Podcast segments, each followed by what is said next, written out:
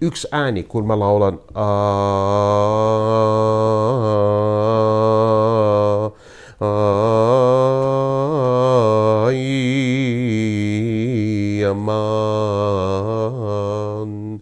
Ja sitten taas tulee hengitys siellä, mä, mä lauletaan tosi paljon yläääni ja äh, falsettot käytetään paljon ja, ja ei tarvi iso semmoinen, ei tarvi käyttää kroppaa, mitä se tämä klassista musiikkia enemmän se koko ajan kroppa pitäisi olla mukana, koko ajan pitäisi olla lähitän musiikista, että kaikki muusikot istu latialla ja pitäisi laulaa. Ja enemmän mitä se on tärkeää, että yläsävelet pitäisi soi, pitäisi se kirkas, mikä, joka siellä kolisee. Eli lähi musiikissa yläsävelet on tosi Yläsävelet on tosi tärkeää. Myös jos mä laulan tosi matala, pitäisi tuo yläsävelet pitäisi soi myös, että mm, se resonanssi siellä pitää olla resonoi koko ajan. Gian Magigi, me ollaan Itä-Helsingissä, mutta kerro lähemmin missä. Ollaan Kontulassa. Mä olen asunut Suomessa melkein 11 vuotta nyt ja sitten kaksi-kolme vuotta sitten mä muutin. Ja Kontula on aika kansainvälinen paikka asua. Kyllä. Täällä on myös metrossa hyvin hyppätän ja sitten siellä keskustassa ollaan. Joo, tuossa kun tuli Kontulan keskustan läpi, niin eri kansallisuuksia ja eri värisiä, erinäköisiä ihmisiä oli runsaasti. Kyllä on, on tosi paljon ja kaikenlaista ruokavalioa on löytyy ja kaikenlaista voi sanoa, että itämainen ainekset löytyy siellä kaupasta. On pizza ja kebabia ja lihakauppa ja tupakakauppa ja kaikenlaista on täällä. Ikään kuin Kontula olisi itämainen kaupunki. Melkein, melkein voi sanoa. Ja myös paljonkin kantasuomalaisia asu, asuvat täällä Kontulassa. Mutta täällä on tämmöinen itä, itämainen mauste ikään kuin tässä Kyllä. Kontulassa. Kuusi kuvaa ohjelmassa tosiaan tutustutaan tänään muusikko Gian Magigin elämään ja pöydällä on viisi valokuvaa. Ja jos kuuntelijana haluat nähdä konkreettisesti, niin helpoiten löydät ne kirjoittamalla osoitekenttään sanat kuusi kuvaa, lähetykset ja kuvat. Ensimmäiseksi kuvaksi olet valinnut kuvan, jossa on kolme lasta, jotka seisovat rivissä käsikkäin ja keskellä lilassa mekossa seisoo pitkähiuksen tyttö ja hänen oikealla puolella on tummahiuksinen pienempi poika ja toisella puolella vaaleahiuksinen keskikokoinen poika. Jan, ketä tässä kuvassa on ja missä päin maailmaa ollaan? Tyttö on mun sisko, joka nyt on 50 vuotta. Ja hän asuu Iranissa. Hänellä on poika, joka poika asuu nyt Suomessa ja opiskelee musiikkia. Kolmas opiskelija on täällä Sibelius Akademialla, 22-vuotias perkussionisti. Ja oikealla puolella on se minä, joka silloin mä ehkä olen ollut kaksi ja puoli, kolme vuotta. Tämä kuva siellä, se Sanandajissa on otettu meidän kotikaupunki siellä Länsi-Iranissa, Kurdistanissa. Ja vasemmalle puolella on mun iso veli. Ja mulla on pikkuveli vielä, joka asuu täällä Suomessa. Hän ei ole valitettavasti täällä kuvassa, koska hän on vasta ehkä syntynyt siellä jossain. Aa. Ja kyllä. Eli teitä on kolme veljestä. Kyllä. Ja sisko. Ja sisko, kyllä. Ja millainen kaupunki toi Sananjai siellä Länsi-Iranissa on? Se on tosi vanha alue. Voi olla, että siellä 40-50 000 vuotta sitten siellä ihmiset asunut ja siellä on jäänyt kaikki aarteetta ja siellä museota, siellä löytyy kaikki, mitä siellä toi alueelta löytyy. Se on nyt nykyään on ehkä yksi miljoona asuvat siellä Sanandajissa – yksi miljoona asukkaita, mutta silloin ehkä oli joku 400 000, 500 000, kun mä syntyin. Mutta se kulttuuri siellä, toi meidän kaupunkin kulttuuri on tosi tärkeä koko Iranissa. Niin eikö se ole jonkinnäköinen kulttuurin keskittymä oikein siellä? O, voi sanoa jotain siellä, koska kurdilais, tai voin sanoa, että siellä meidän kaupunkista, siellä on paljon muusikoita, paljon leffan ohjaajat ja näyttelijät sieltä tulee. Ja kun Iranissa sanoit, että mä oon Sanadajissa kotoisin, ihmiset kunnioita, että ahaa, oot, ootko säkin taiteilija tai, tai tuommoista, että tuut sä jotain rikasta perheestä, jotain tuommoista. Mutta meillä oli tosi normaali elämä. Mun isä oli rekkakuski ja mun äiti oli kotiäiti, mutta meidän elämässä aina oli musiikkia. Ja kun kaikki sukulaiset tuli sinne, mun äiti lauloi. Hän, hän on itkuvirsin laulaja. Hän lauloi siellä joka asiasta, joka tarinasta aina lauletaan. Voi olla, että joku aloittaa jotain soittaa sama kuin kitara. Meillä on luut tai tar, iranilais tai kurdilais, semmoinen kaulainstrumentti sitten soitetaan ja mun isä aloitti laulaa tai mun äiti aloitti ja mäkin koko perhe ja voi olla, että sukulaisetkin, joku täti. Eli siellä kansalaulu, että se ei ollut kuoro samanlainen kuin... Vaan yksi aloittaa laulamaan ja ikään kuin kertomaan kyllä, tarinaa. Kyllä, ja toinen tulee sisään ja voi jatkaa. olla, että hän jatkaa siitä tai hän tietyllä tavalla laulaa sama laulu, joka on enemmän tulee kansanmusiikista. Niin eli tosiaan siellä lapsuutesi 70-80-luvulla ja aloitit koulusi. Millaista oli koulu? Koska me oltiin kurdilaisia, mun perhe oli osallistunut aikaisemmin ennen kuin mä oon syntynyt, osallistunut vasemmistopuolelta, ne oli aktivisti. Ja sitten se oli näin, että koko perhe pakotettiin, koska Iranissa tuli valonkommuus ja sen jälkeen tuli islamillinen hallinto. Sitten otettiin kiinni mun isä ja äiti ja sitten pakotettiin, että me pitäisi mennä johonkin muualle. Ei voi olla Kurdistanissa. Ja sitten me oltiin jossain syrjällä Keski-Iranissa, mä oon kasvanut siellä. Siksi mulla on kaksi äidinkieli, koska mä oon, ö, olen syntynyt kurdiksi, mutta olen kasvanut sama kuin yksi persialainen. Aha. Ja myös mun pikkuveli, hän, kun me mentiin takaisin Kurdistaniin sen jälkeen, kun me 8-10 vuotta me oltiin pois sieltä meidän oma kaupunkista, Sanadajista, ja se on joku semmoinen sama kuin Uusima. Sanotaan näin, että täältä meillä pakotettiin, pitäisi mennä Ouluun. Ja Oulussa persialaisia asui ja täällä Helsingissä kuvitellaan tuommoista, että täällä oli kurdialaisia. Ja sieltä mä olin koulussa. Että kaikki mun alasteet ja, joo kyllä alasteet ja sitten keskikoulu sit mä olin siellä. 80 mm, vuotta sitten toi persia tai farsi tuli mun ykköskieli. Eli se vielä mä kirjoitan persiaksi. Enpä kirjoita kurdiksi, koska mä oon, se on jotain, että mä oon kasvanut se Ja se on sun puhekieli. Se on kyllä puhekieli ja myös on jotain, että mä ajattelen sillä kautta ja Onko se tunnekieli kanssa? On myös kyllä. Eli sitten tämä farsi, eli persian kieli on sitten enemmän tämmöinen teoreettinen käytännön kieli, jolla kirjoitat. Ja, ja... Kyllä, ja myös siellä Iranissa kaikki, joka siellä on arabilaisia, joka kansa asuu Iranissa jo asuvat, tai arabilaisia, turkilaisia, kurdilaisia.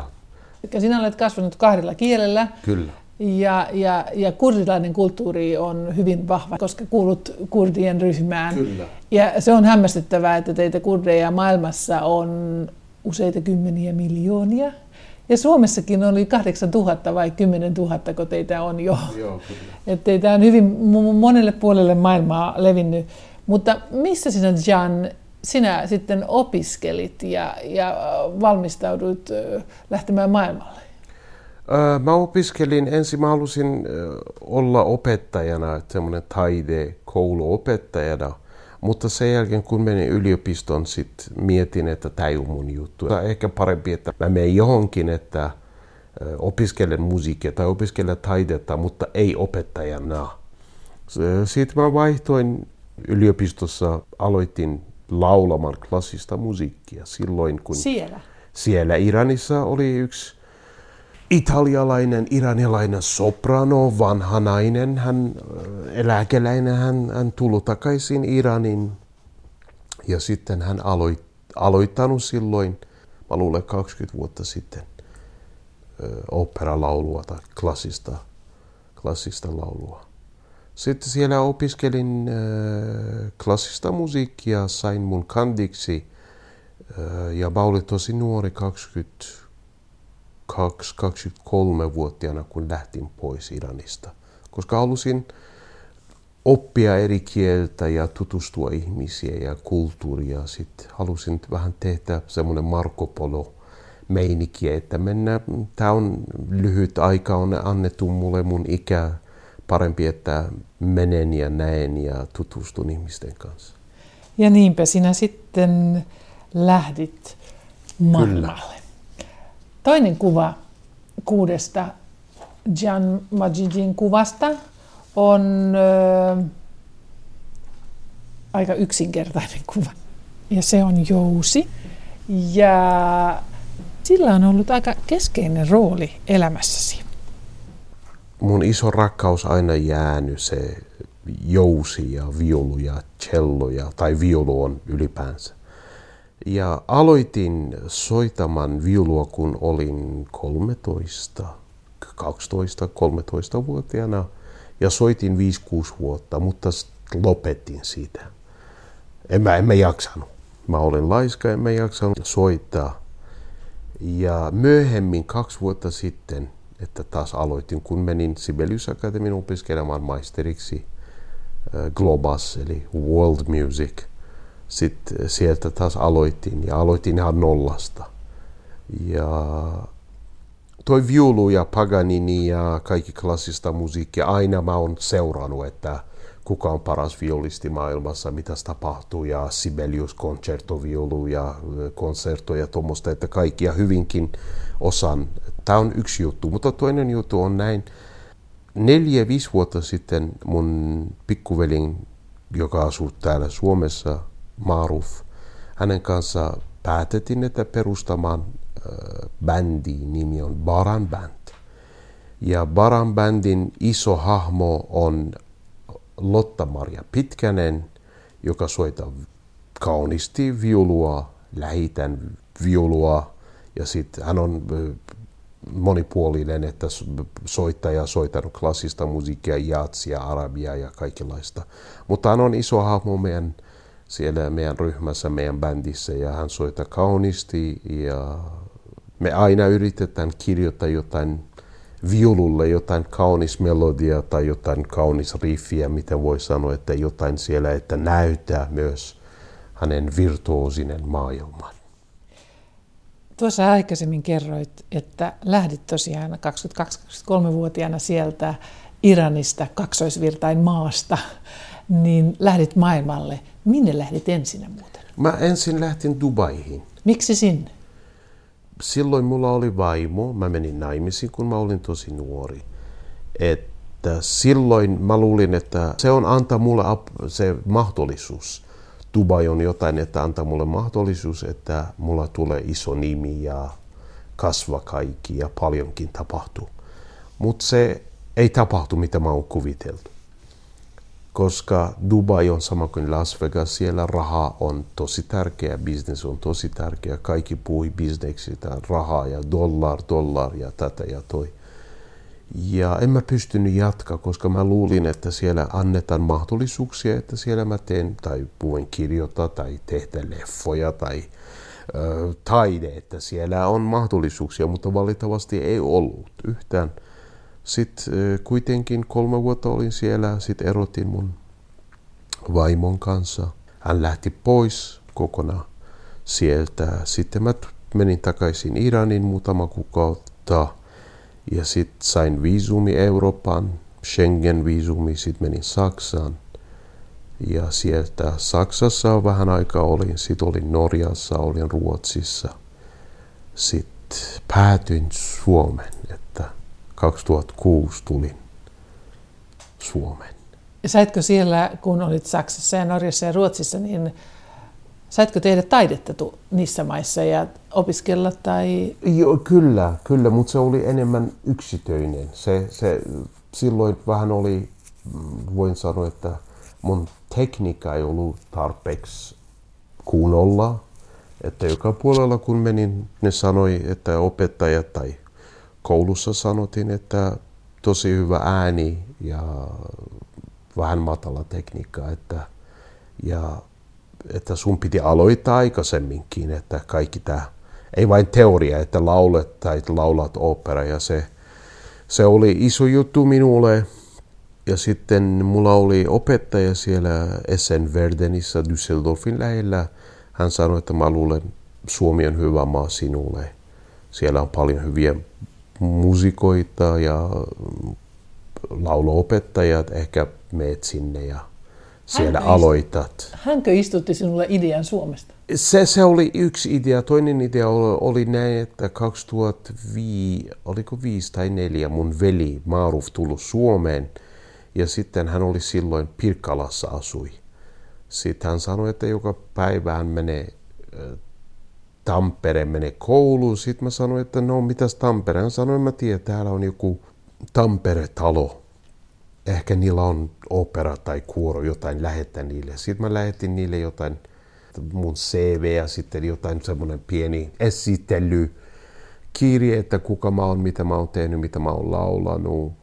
Sitten ne sanoi, että okei, sun pitäisi tulla ja laulaa, katsotaan, että pääsetkö tänne. Meillä on, äh, silloin ne joku sanoi mulle, että meillä on semmoinen yksi operaprojekti joka vuosi. Ja sitten mä pääsin Suomen. Ensin tulin, että matkustin, menin Maurufin luona. Vähän aikaa olin siellä. Sitten mietin, okei, okay, ei paha. Ehkä tämä, tämä voi olla usma, että mä asun täällä. Ja sieltä se alkanut. Täällä on paljon hyviä juttuja. On joskus on miettinyt, että miksi mä oon täällä. Ja no ensimmäinen on näin, että tämä on mun kotimaa nyt.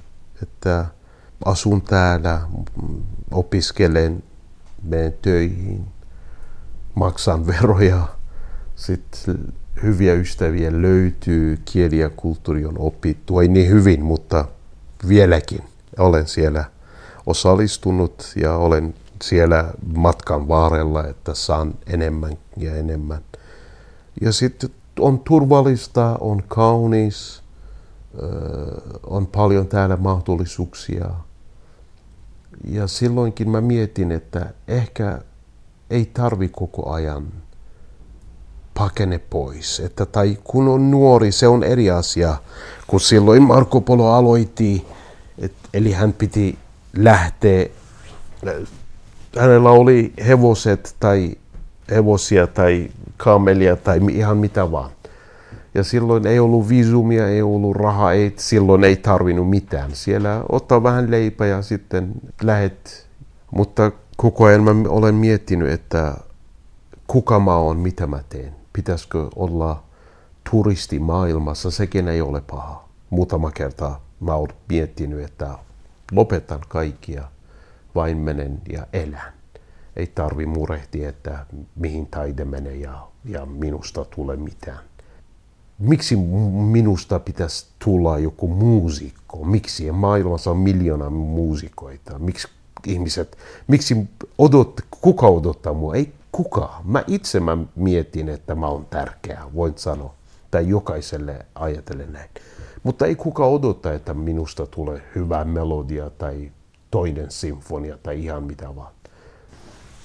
Kolme päivää sitten mietin, että ehkä voi sanoa Maarufille, että no niin, nyt sä maksat, ver- no, maksat äh, vuokraa, sitten mä lähden pois kokonaan. Kolmas kuva on kuva sinusta. Äh, seisot äh, jonkun operatalon äh, lavalla. Missä olet ja mistä on kyse? Kyse on näin, että mä olin neljä-viisivuotiaana. Iranissa oli vain yksi kanava, TV-kanava. Ja silloin kello neljä tämä ohjelma, neljä illalla alkoi, ja silloin kun Iran ja Irakissa oli sota. Kello neljä kun alkoi, siellä tuli Iranin tämä kansallishymni. kansallishymni, ja sen jälkeen tuli jotain Kuran, jotain siellä laulettiin, tai rukoilu 15 minuuttia, ja sen jälkeen tuli klassista musiikkia. Mutta siellä ei näytettiin instrumenttia yhtään Siellä on joku luonton kuvia tai lintuja tai tuommoista tai kukkia. Yksi kuva ja sitten siellä tulee jotain, jotain tuommoista. Tchaikovsky, Brahms, Beethoven, Schubert, Schumann, Sibelius. Ja ei kuka tiennyt, tai joku voi, mun, mun perhe mä sanoin, että ei kuka tiennyt, miksi tämmöistä musiikkia tulee. Tosi vieras musiikki oli meille kaikki. Mutta mitä mä muistan ja mun perhe myöhemmin sanoi, että mä laitoin tää TVn vola ihan täysille. Ja sitten siellä mä vain menin ja joskus itkin tai hal- mä otin tää TV tuommoista, että mun... Aparaatin sylissä. Ja kyllä sylissä, että siellä tulee... En mä tiennyt miksi. Ja toi siemen, joka joku tai kanava laitoi siellä mun sisällä, oli niin syvä, oli niin tärkeä, että vieläkin mun elämässä en mä löytänyt, pitäisikö sanoa löytänyt tai löytynyt, en mä vielä löytänyt syvemmin musiikkia kuin Bach tai Beethoven, eli klassista musiikkia, on tosi tärkeä ja rakas minulle. Että mä, se tunte siellä tulee jotain, että en mä, en mä pysty kuvitelemaan tai en mä pysty kertomaan. Se on jotain, että siellä sisällä on. Ja sitten sieltä tuli pikkuhiljaa, mä tutustuin, okei, okay, tämä on klassista musiikkia, mitä on nuoti, mikä on skala, mikä on tämä ma, duuri, molli, piano, jousi, Mozart, kuka on se historia. Luin, luin ja kuuntelin ja paljonkin sain tietoja. Ja hyvin muistan, että kun mä olin 18-vuotiaana tai 7-18-vuotiaana, yksi mies, joka oli mun elämässä oli tosi tärkeä mies. Tai joku semmoinen opettaja oli. Opettaja, joka antoi meille kaikki tämä klassikot, samoin kuin Shakespeare, tai kaikki runot ja kaikki hyviä leffoja. Meillä ei ollut mitään mahdollisuuksia. Hän sanoi, että katsokaa kuka on Orson Welles, katsokaa kuka on Scorsese. Ja sitten hän sanoi mulle, että ootko kuullut operaa? Mä sanoin, mikä hän sanoi opera? Mä sanoin jotain. Hän sanoi, että kuuntele tätä. Ja silloin oli kasetti. Antoi mulle kasetti, sitten mä laitoin kasettiin ja sitten siellä oivallus, jotain tapahtui. Siellä hyvinkin muistan, se kappale oli Che bella cosa una giornata sole. O sole mio. Ja laulaja oli Luciano Pavarotti. Oo, ei turhempi mies. Kyllä. Ja oli niin kaunis ääni, melodia tai tämä sieltä alkoi. Ja en mä tiedä, että mistä se kyse on ja mikä on se sanat, mistä kertoo. Mutta mä vain sanoin da da da da da di da da da da da. Ja aloitin laulamaan. Ja mulla ei ollut mitään mahdollisuuksia ja ei instrumenttia. Mä vain laitoin tämä kasetti ja vain lauloin. Ja nyt voin sanoa, että 25 vuotta sitten kun aloitan, vieläkin melkein joka päivä kuuntelen, joka päivä harjoitelen. Ja olen ollut operassa tässä Tampere-talossa, olin kuorossa L'Elisir d'Amore, Gaetano Donizettin produktio oli mukana ja myös Aida Giuseppe Verdin silloin 2006-2007 olin mukana kuorossa ja sen jälkeen mä tulin Helsinkiin. Muutama kerta halusin mennä kansallisoperan siellä kuoron. Ei onnistunut, en mä ollut tarpeeksi pätevä.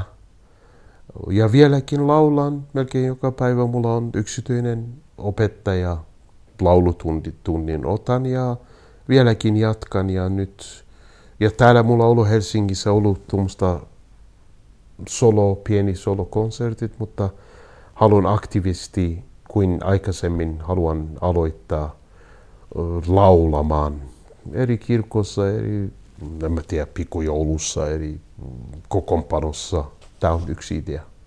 Miten tämä klassinen laulutekniikka, jonka olet sitten matkan varrella opetellut, niin, ja, ja kun laulat varan bändissä nyt hieman toisella tavalla, niin miten se eroaa klassinen laulutekniikka perinteisestä kurilaisen tavan traditiosta laulaa? No paljonkin eroa, paljonkin on. Voin ensin, ensin aloittaa tästä, aloittaa tästä, että tämä tulevaisuudessa Back to Future, mennään sieltä takaisin. Ensi vuonna mun maisteritutkinton se lopputyö tulee lähitän belkanto.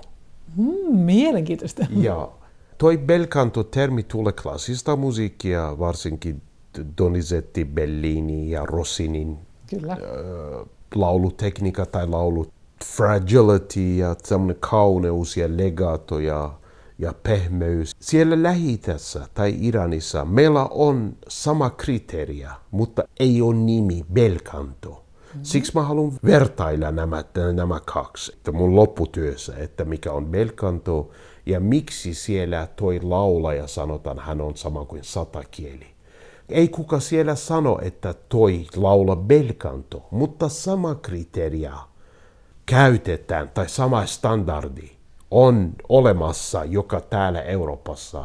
Eli yhtä puhtaasti, yhtä ää, tiivi, tiivisti, tasaisesti, Kyllä. miten tätä nyt kuvaisikaan sellaista puhdasta ääntä. Kyllä. Eli siellä voidaan sanoa, että ääni pitäisi olla korkea, hyvin tarpeeksi korkealla, että siellä kaikki skallahan voi laulaa. Pitäisi olla kaunis, mutta kauneuskin taas siellä on eri, mikä on kauneus. Sielläkin koko Aflatunin tai Flutinin jälkeen, että se on kysymys. Pitäisi olla voimakas, että siellä pitäisi olla myös kuulu hyvin iso, isolle lavalle. Voi olla opera tai jossakin kylässä, mutta se... Ja orkesterin ylipitämistä. Kyllä. Sitten tekniikka tulee, että se pitäisi olla oikein, että ääni kaikki pitäisi olla oikein soi, joka sama kuin hertsi siellä fysiikassa, sama kuin A442 hertsi. Ja noin kaikki kun on olemassa, sitten tulee lämpöys, tulee faseraus, tulee tulkinta. Siellä Iranissa on meillä on Shajarian, joka ei laula opera, hän laulaa kansanmusa tai traditio kansanmusa, mutta hän laula sama kuin, hän on, meillä on sama kuin Pavarotti. Ja tekniikka on ihan erinomainen tekniikka. Tai sama kuin sanotaan Nusrat Fateh Ali Khan, joka lauloi kavalia. Tiedät, kavali äh, Pakistanissa. Aha. Et, heidän Pavarotti, tai heidän, heidän äh, todella tärkeä ja siellä et idoli, joka voidaan sanoa, että hän vienyt raja eteenpäin. Tai niin se pakistanilaisen musiikin. Musiikin kavalia. Että, tai Turkissa on Ibrahim Tatlis. Tatlises. Egyptissä on Omme Kolsum. Nainen, joka hän on diva. Että siellä meilläkin on sama diva ja, ja divo myös.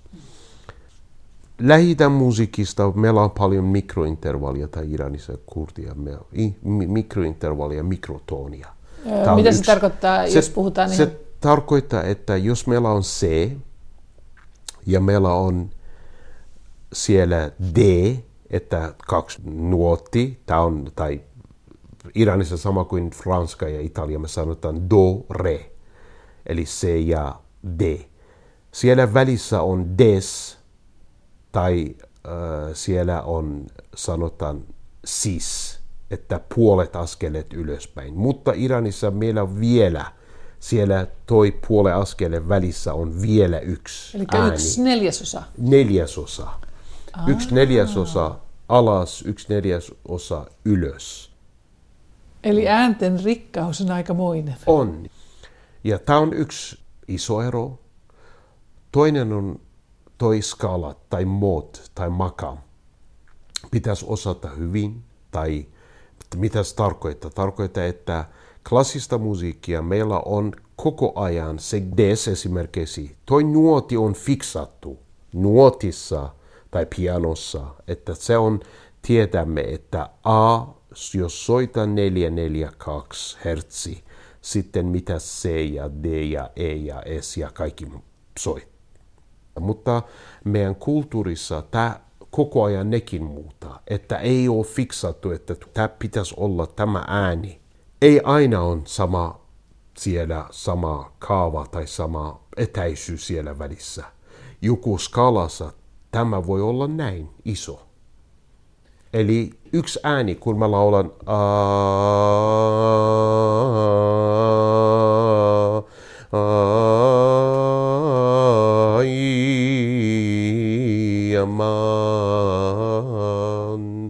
ja sitten taas tulee hengitys siellä, mä, mä lauletaan tosi paljon yläääni ja äh, falsettot käytetään paljon ja, ja ei tarvi iso semmoinen, ei tarvi käyttää kroppaa, mitä se tämä klassista musiikkia enemmän se koko ajan kroppa pitäisi olla mukana, koko ajan pitäisi olla lähitän musiikista, että kaikki muusikot istu latialla ja pitäisi laulaa.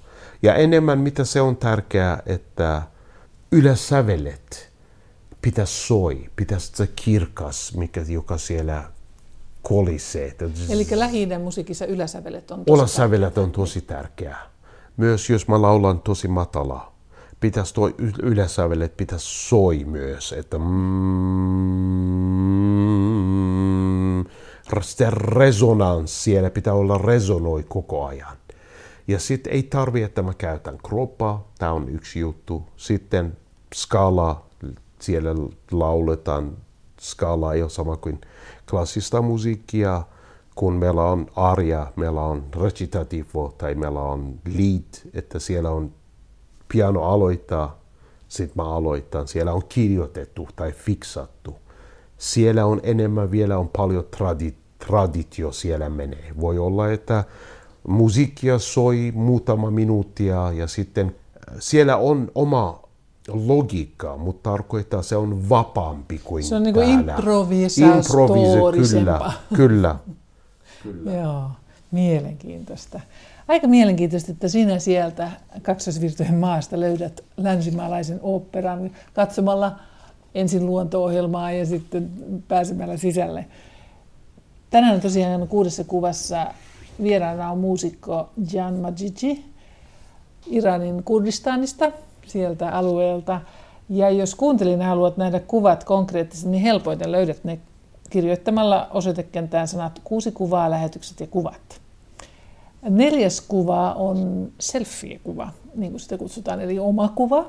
Ja sinun ympärilläsi on monia hymyileviä ihmisiä. Missä tämä kuva on otettu? tuolla maailmankylässä otettu toi kuva ja Oriental Hype oli meidän kanssa. Me tehtiin tämä esitys kolme vuotta sitten nuoria naisia, nuoria hyviä ystäviä – joka mä otin selviin niiden kanssa. Ja jäi paljon hyviä ajatuksia ja on miettinyt myös taiden tarkoitus tai olla ihmisten tarkoitus on olla parempi ihminen. Se tarkoitus voi olla mun mielestä. Niin elämän tarkoitus on olla... Elämä jaa, kyllä. Että me ollaan täällä, että meillä tulee parempi joka päivä. Me, me kehitytään siellä meidän tunteet Mulla on aina ollut kysymys, että miksi mun pitäisi tehdä taide. Siellä pitäisi olla jotain tarkoitus. Niin kuin se on ollut sinussa niin syvässä ja sä oot aina ollut niin kuin tietoinen tavallaan, että, että taide on tärkeää sinulle. On. On ollut myös. Mutta aina mulla on tullut kysymys, että miksi taide on tärkeä. Ja olen ajatellut, että koska elämä on tärkeä, sitten mä sanon, että miksi elämä on tärkeä. Tai mikä on elämän tarkoitus. Ja sitten olen miettinyt, että elämän tarkoitus on rakkaus tai ystävyys ihmisten kanssa. Että musiikin päämäärä on näin, että minä soitan tai laulan jotain, joka siellä ihmiset ota tartun tai siellä jotain minun fiilistä siirtyy hänelle. Hänelle tulee parempi olo tai, tai syvempi olo tai rauhallisempi kuin aikaisemmin. Ja mitäs, jos mä oon taiteilija, mitäs tapahtuu minulle? Ehkä tarkoitus on näin, että tänään mä oon parempi ihminen kuin eilen. Otan haltuun mun oma fiilistä ja voin auttaa ihmisiä, koska en mä ole täällä, että mä menestyn, mä saan rahaa, sekin on tärkeää. Mutta ei mä ajattele, että ego on niin tärkeä, tai minä tai itse on niin tärkeä, että pitää vain syötä joka päivä. Miksi mä teen musiikkia on sama asia kuin Beethoven teki musiikkia. Joskus ihmiset haluaa jotain siellä syvässä sielusta jakaa muut ihmisten kanssa. Joskus haluaa sama kuin Johann Sebastian Bach. Rukkoili Jumalalle tai sanoi, että kiitos, että sä antoit tämä mahdollisuus meille. Joskus voi olla sama kuin Wagner, siellä tulee semmoinen fyysinen attraction, fyysinen tämä intohimo, että halun, rakkaus halun olla sinun kanssa. Joskus kaikilla ihmisillä on näin. Mutta luulen, että meidän alitajuisesti, meidän kaikin sisällä on tämä halu, joka me halutaan olla parempi tai tulevaisuus tulee parempi kuin nyt. Kun mä kuuntelen Jan sinua, niin mietin sitä, että, että tarkoitatko tietyllä tavalla sitä, että olla niin kuin vuorovaikutuksessa? Että taide on olla jatkuvassa vuorovaikutuksessa. Tuossa kun kerroit, että kuinka se ikään kuin tunteet siirtyvät ja, ja sinussa herää tunne ja sitten vastaanottaessa herää tunne, niin sehän on tavallaan tietynlaista, niin kuin, että taide syntyy ikään kuin jatkuvassa vuorovaikutuksessa. Ymmärsinkö? Joo, joo, joo, joo, kyllä. Voi olla se, että joskus se sama kuin lampi, joskus ihmiset ajattelee, että kun mä menen sinne lampin lähellä, sit mä heitän kivi siellä. Me heitetään kiven siellä veteen sieltä tulee ääni ja pieni aalto. Tämä on vuorovaikutus tai fyysi, jotain tapahtuma on tehnyt jotain, sitten siellä, mä on, siellä tullut mun vastauksia jotain. Mutta siellä oikeastaan, jos minä en aloittanut, siellä lampissa ei tullut mitään. Niin, jos et heitä sitä kiveä. Joo, että minä aloittanut. Siellä maailmassa tai taiteessa on paljonkin näin. Että minä olen täällä, mä heitän jotain, ja ihmiset reagoi, koska mä, mä oon heittänyt tää kiviä. Jan Magicin viidennessä kuvassa seisoo kaksi miestä, pikkuruutuiset puvuntakit päällään ja tyylikkäät kepsit päässään. Kerro tästä kuvasta, Jan. Otettiin tämä kuva musatalossa minä ja Maruf, mun rakas ystävä ja mun rakas veli. Hän on tärkein persona mun elämässä aina ollut ja ainakin tulee. Ja olen iloinen, että mulla on mahtava veli mun elämässä. Olen tosi iloinen ja olen ylpeä hänestä. Hän on tosi hyvä ihminen, tosi mukava tyyppi ja hyvä muusikko ja hyvinkin ajattelee. Ja hän on ainoa mun ystävä maailmassa joskuskin me riitelemme ja joskus meillä on oma ajatuksia, oma muusa, oma tarinoita, mutta koko ajan me ollaan yhdessä ja puhutaan yhdessä ja sitten äh, yritetään auttaa toisiamme. Jos mä teen jotain väärin tai hänen mielestä on väärin tai jotain ei, ei mennyt perille, tai mä olen laiska. Hän soittaa minulle tai lähettää viesti, että hei, älä laiskutelle tänään, tänään pitäisi tehdä noin. Tämä on meidän vuorovaikutus, siellä tulee koko ajan. Sama kuin peili, se me yritetään, että autetaan toisiamme, että mennään eteenpäin. Onko hän sinun muuten pikkuveljesi? Kyllä. Paljon teillä on ikäero? Puolitoista vuotta. Vain puolitoista vuotta? Kyllä. No eikö te sitten, mitkä asiat synnyttää teillä riitoja ja eri puraa? Esimerkiksi suomen kieli. esimerkiksi, esimerkiksi. Nyt hän kuuntelee tätä, sitten hän sanoi, että kato, siellä oli väärin, siellä suomen kieli. Onko hän sinun se, kielipoliisi? Ei ole kielipoliisi, mutta se, se ero on näin, että hän on tosi järjestelmällinen ihminen hän haluaa, että kaikki menee oikein. Hän on oppinut täällä Suomessa paljonkin. Ja mä oon enemmän semmoinen hippimeinikki. Mä voi olla, että teen jotain tai puhun jotain, että en mä itse, et itsekään tiedä, että mistä mä puhun. Mutta voi olla, että mä oon enemmän improvisaation kautta menen, menen eteenpäin mun elämässä. Niin teillä on puolitoista vuotta ikäeroa, mutta missä vaiheessa te sitten löysitte toisenne ihmisinä ja ystävinä? Ihan ihan alusta. Ihan pienestä saakka? Ja siellä kun äh, meillä oli oma huoneet ja sitten meillä oli oma sänkyt, mutta sitten hän tuli ja nukui mun kanssa. Kun hän oli 16 vieläkin, 15-16, hän, me, meillä oli tiivis, to, tosi tiivis elämä. Koko niin. ajan me oltiin yhdessä. Ja hänellä oli oma... Joo, melkein. Ja sitten hänellä oli oma elämä ja mullakin oli oma elämä, mutta melkein joka päivä me nähtiin ja joka päivä katsottiin leffoja ja jaettiin musiikkia ja ajatuksia ja tuommoista. Ja sitten kun hän oli Suomessa, mä tulin tänne vähän aikaa asutin yhdessä, sitten mä olin Tampereella, hän oli täällä Helsingissä.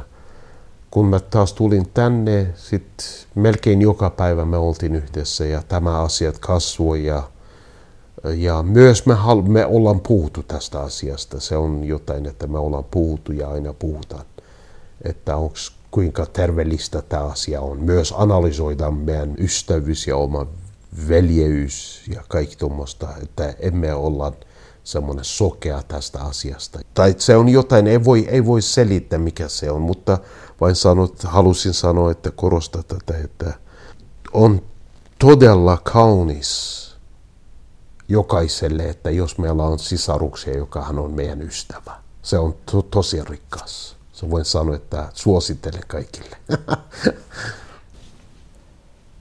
Kuudes kuva Gian Majidin elämästä on vielä ottamatta. Ehkä se on jäänyt ottamatta tässä elämän varrella, tai se voi olla tulevaisuuden kuva.